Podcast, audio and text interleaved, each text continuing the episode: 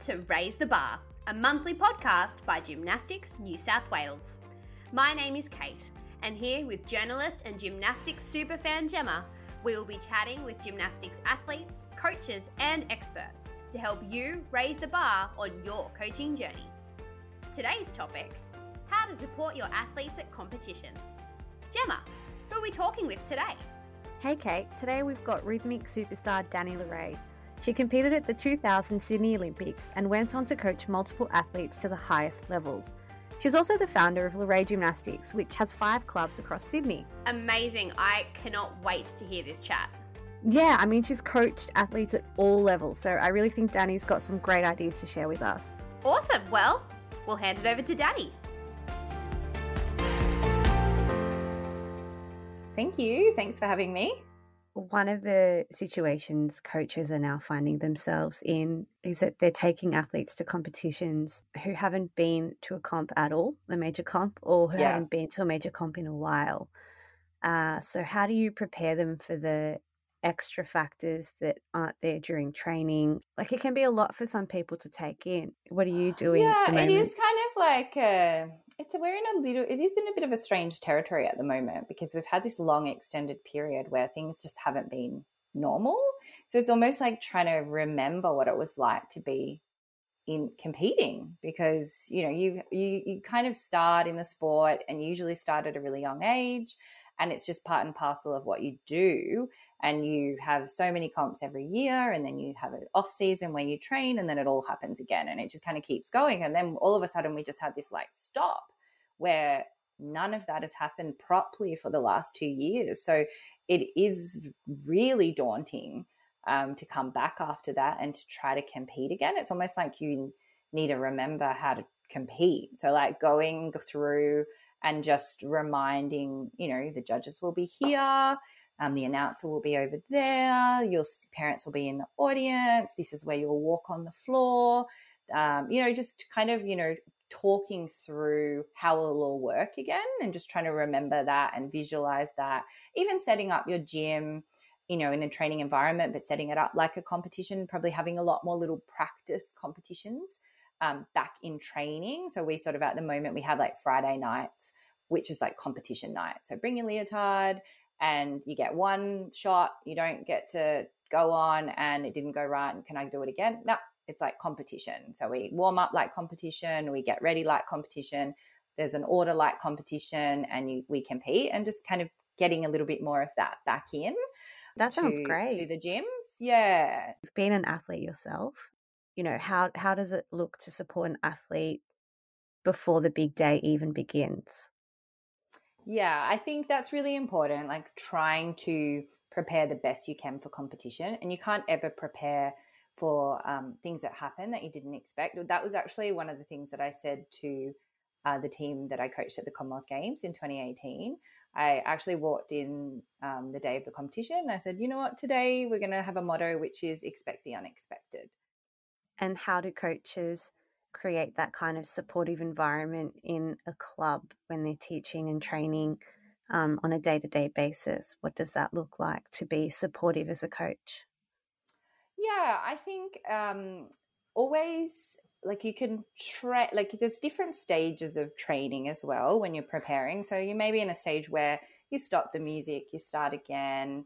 Um, if you you know if you're making a consistent mistake, you just want to get that out of the system and keep doing that section of the routine. And then there comes a point where it's like, we're not going to do that anymore. Like, whatever happens, you need to start to train and prepare um, as you were doing competition. And then it's more of a like, okay, so, you know, you imagined yourself doing the routine at competition and you made all these mistakes and then being reflective with why that happened, you know, and might be like, oh, well, I actually thought about that really hard throw that was coming up and then I made a silly mistake because I wasn't actually concentrating on what I was doing that in that mm. spot when I was already thinking 10 steps ahead. So just trying to teach all those little things because that generally is what happens when you get to competition that you start to panic and think, "Oh my gosh, this routine's going really well, but I've got this really hard throw and that's coming up at the end of the routine." And then you just make some silly mistake that you would never make and you couldn't even train for. You might just drop the apparatus out of nowhere because you were already too far ahead thinking about what's coming up. So it's always good to kind of be reflective with them and be like, okay, let's actually analyze why that mistake happened so we can improve that and then you can compete better.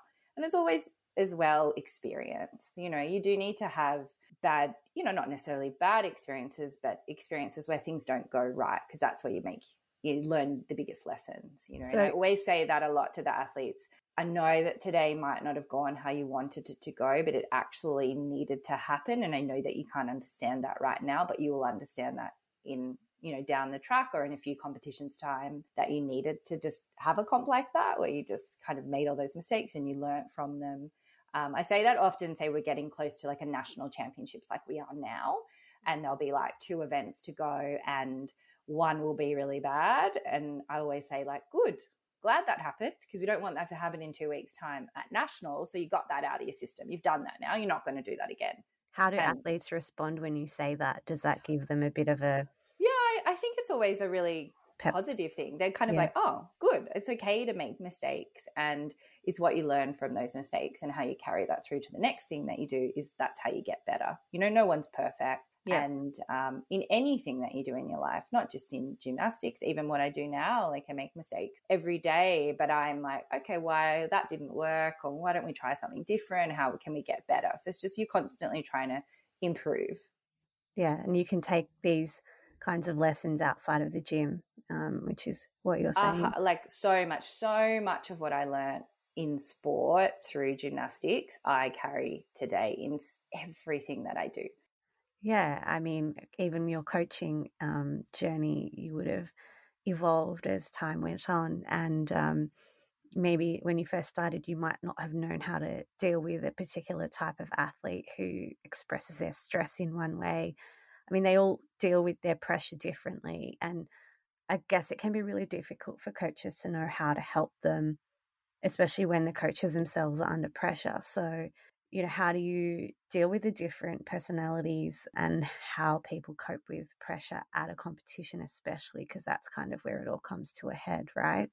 Yeah, and it's definitely something that you learn, like you said, from when I was a young coach to now, all the different experiences that I've had, you become much more aware of the different personalities under pressure and there are like really clear signs of when somebody's not in the right headspace and then working out strategies of how to help them get through that. So sometimes you know they might be warming up and they're really slow to get going and they're trying hard. It's not that they're not there and putting the right effort in. It's just like everything's hard and they can't do it and they're out of breath. Like they're coming over and they're like puffing and i'm like you're just nervous. Just we need to calm down. Go have a drink and then when you come back this is what we're going to do and giving them a plan of action. We're going to practice this a few times and then we're going to move to this and have another drink, get your hand towel, then we're going to walk and then we're going to prepare. So then they're, oh, okay, you've just worked that out for me. I don't have to overthink what I need to do to be prepared. I've just given you a little plan and you just follow that. And that generally helps them snap out of this space because they've got themselves in a space where they're just thinking a hundred million things and it's almost become so overwhelming that they are like stuck. They can't move they can't actually do anything and they can't understand why they can't do anything. Um, that's a really clear sign um, as a coach that you can look out for. I'd be curious to know some of the other personalities. So you've mentioned, you know, people who are seeming sluggish on the day and, and overwhelmed in that way. What else do you see that's a telltale telltale sign of um, nerves and, and overwhelm?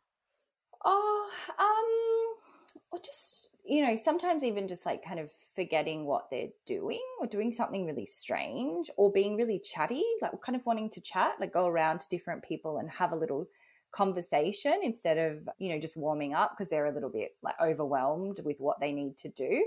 And sometimes I think as well, people around you project onto you as well. So you may come in really organize and decide what you're going to do and then something throws you like somebody else is laughing and being silly or they're not and you just think like oh what are you doing? And, and that distracts you from your plan that you came in with. So yeah there's lots of different signs and it's just picking up on the little signs of what you can do to to help them. And everyone's different. Like some athletes you will just need to joke with them. You know that that's their that's their thing and you just kind of make everything really relaxed and you you know you talk talk to them in a way that brings them back to real the reality of what they're doing so you know so we're just, just putting it into perspective or putting it into perspective yeah we're just you, you like know at the that? end of the day um you know at the end of the day you've got six minutes of gymnastics that you need to do well today you know you train 30 hours a week and all we need to do is six minutes really well today and that works really well so many times athletes are just like, ah, oh. And just like look at you like, yeah, that's it. That's all they've got to do. And that's when you're just like, yes, that worked. You can see that just flick a switch in them and then off they go. Or even like sometimes when I'm really like struggling, I have to like say, like, look, you've got a ribbon in your hand and you're dancing on the floor isn't that silly? And they like laugh. And I'm like, it's silly, right? Yeah. I did it too, but it's silly. Like, silly, what are we making this into such a big deal about? You have fun, you love it, it's enjoyable. And remember that when you go out on the floor. And that works like well because yeah, yeah, I, I, like I yeah, it's something. I, you can, you know, it's to say like you've got a hula hoop. Like, what are you doing? What like just don't make it so stressful. Like it's just something that you enjoy doing. You're really good at it. So go out there and do the best for you and put it all together, all the hard work that you've done. So I'd love to know how does all this compare with your experiences with athletes um, who've gone on to Com Games or you know other really big world events? What what's that been like supporting athletes at those competitions? Yeah, like it's it's similar, like everything that you learn through sort of your state level competitions and your national competitions. And obviously, you, as your athletes move up in the ranks, you start to have experiences at an international level. But yeah, competing at Commonwealth Games or a World Championships or an Olympics a, are kind of next level. And there are, is that extra added pressure that you can't prepare for all of the time. And you know, if I look back on probably the most memorable experiences I've had have been at the 2010 Commonwealth Games and the 2018 Commonwealth Games. They, for me, are real highlights. Um, obviously, 2010 was my sort of first real Commonwealth Games experience with an athlete, and Australia was in a really good position to win a team gold medal. So there was a lot of pressure on us um, in the individual competition and in the team competition. We get to the competition and there's all these bugs everywhere, like flying, like you've never seen anything like like hundreds of insects. I think because of the bright lights, they had somehow yeah. like all come into the arena and they were just like dying all over the floor. And with the girls are trying to train and like, I can't actually do this. I'm like, stop it. It's just a moth. Flick it off the mat. Like we're just trying to deal with like all of these other factors. So that's something like particularly in the 2018 Commonwealth Games. I remember this so clearly. Like we came to watch the artistic competition, I think the day before the rhythmic started, and just walked in, and it was the most exciting experience I've ever had. It was just like next level. There were you know, videos projected onto the floor area and lights and smoke machines. And it was just amazing, amazing. And I do, I remember I, felt overwhelmed, excited, but overwhelmed as a coach. And I remember looking at the, to the side to the athletes. Two of them looked just like me. They were just like, this is amazing. And, you know, the other athlete, she was really overwhelmed by that. She didn't like it at all. She, I could see her, her face she looked really stressed and she just wanted to leave.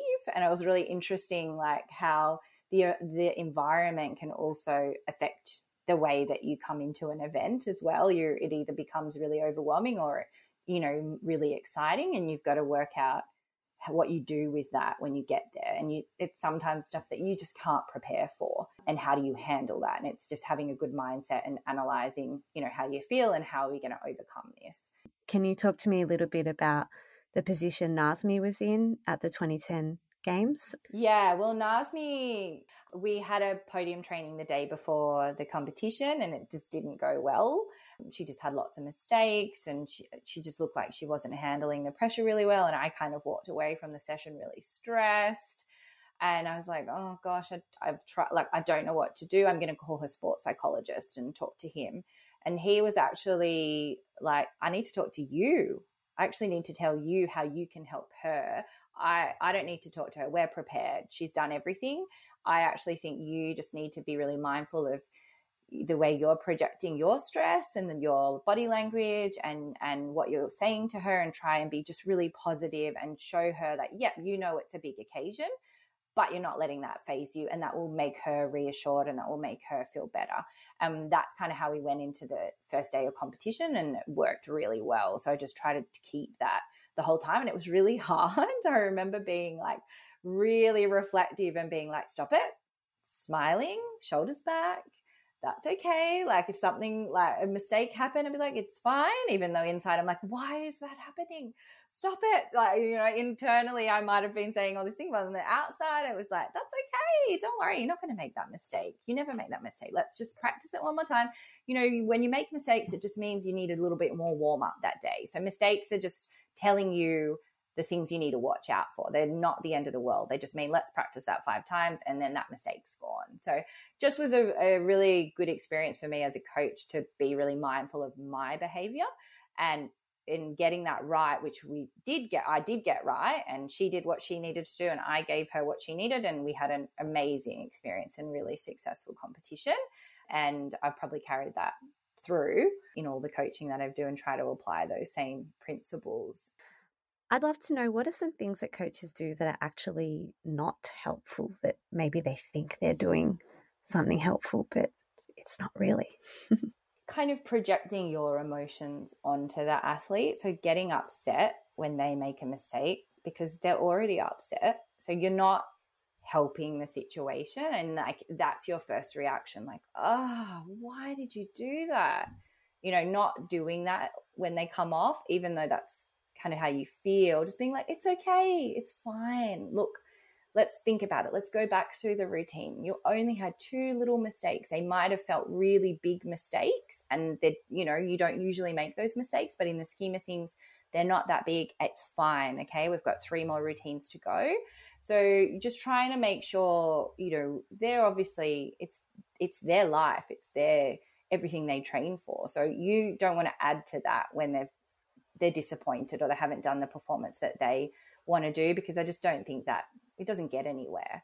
Mm. Making them feel worse than they already feel is not actually going to help them perform better for the next routine. So just being being really conscious of your emotions and you know you might feel that way and you might need to say that to another coach or something because you just need to get it off your chest but don't do it to the athlete just you know try to find a way to frame even a mistake into a more positive or what can we learn from it? A lot of the mm. times i would say to the girls like imagine we had a blackboard we wrote up that mistake and then we just rubbed it off. Like it doesn't exist. You're never going to think about it again and you actually can't change the fact but you can change what happens from here. You can go to the bathroom regroup and do three more fantastic routines and that first routine that you had a mistake in won't matter anymore. Yeah that's really exciting all... that you're still, you know, learning as a coach as well how to really get messages through to different people. It certainly isn't a dull experience being a coach, even with your all your experience um, yeah. over the years. yeah, so, definitely. oh, it's been so good talking to you, Dani. I feel like I've learnt so much, um, and I think our listeners will pick up some some tidbits for sure if not um, yeah, um, a whole so. lot it's been really nice. It's kind of like nice to think back as well on all the amazing experiences that you've had and like be reflective on them as well because i think you know in the moment they're really stressful and competition is stressful. So it's like to look back and be like oh like there's so many good memories and good things that have happened and like people that you've helped in different ways and, and go in different paths is kind of like a pretty special special job that you have as a coach. It's very rewarding. And yeah, it's nice to remember that. That was awesome. I could listen, I could have listened to Dani for another three hours. Yeah, it was great talking to her. I really thought she had some great insights on the way different people cope with pressure. Yeah, absolutely. And I think unpacking the different kinds of athletes and different tips, I think, is going to be really practical. Yeah, and just you know, an idea on how to put it all into perspective, I thought was so valuable and just giving that wider view of the situation. So good. 100%. And, and on that as well, just the fact that coaches never stop learning. You know, Dani, who's a coach at the top of her game, still admitted that there's things that she learns and things that she changes. And I think that's a great thing for us all to remember as coaches. But enough of what we think. We'd love to hear what you guys think. Find us on Facebook, TikTok, and Instagram at Gym New South Wales. Leave us a comment, give us your thoughts. Otherwise, we will talk to you next month in our next edition of the Gymnastics New South Wales podcast, Raise the Bar.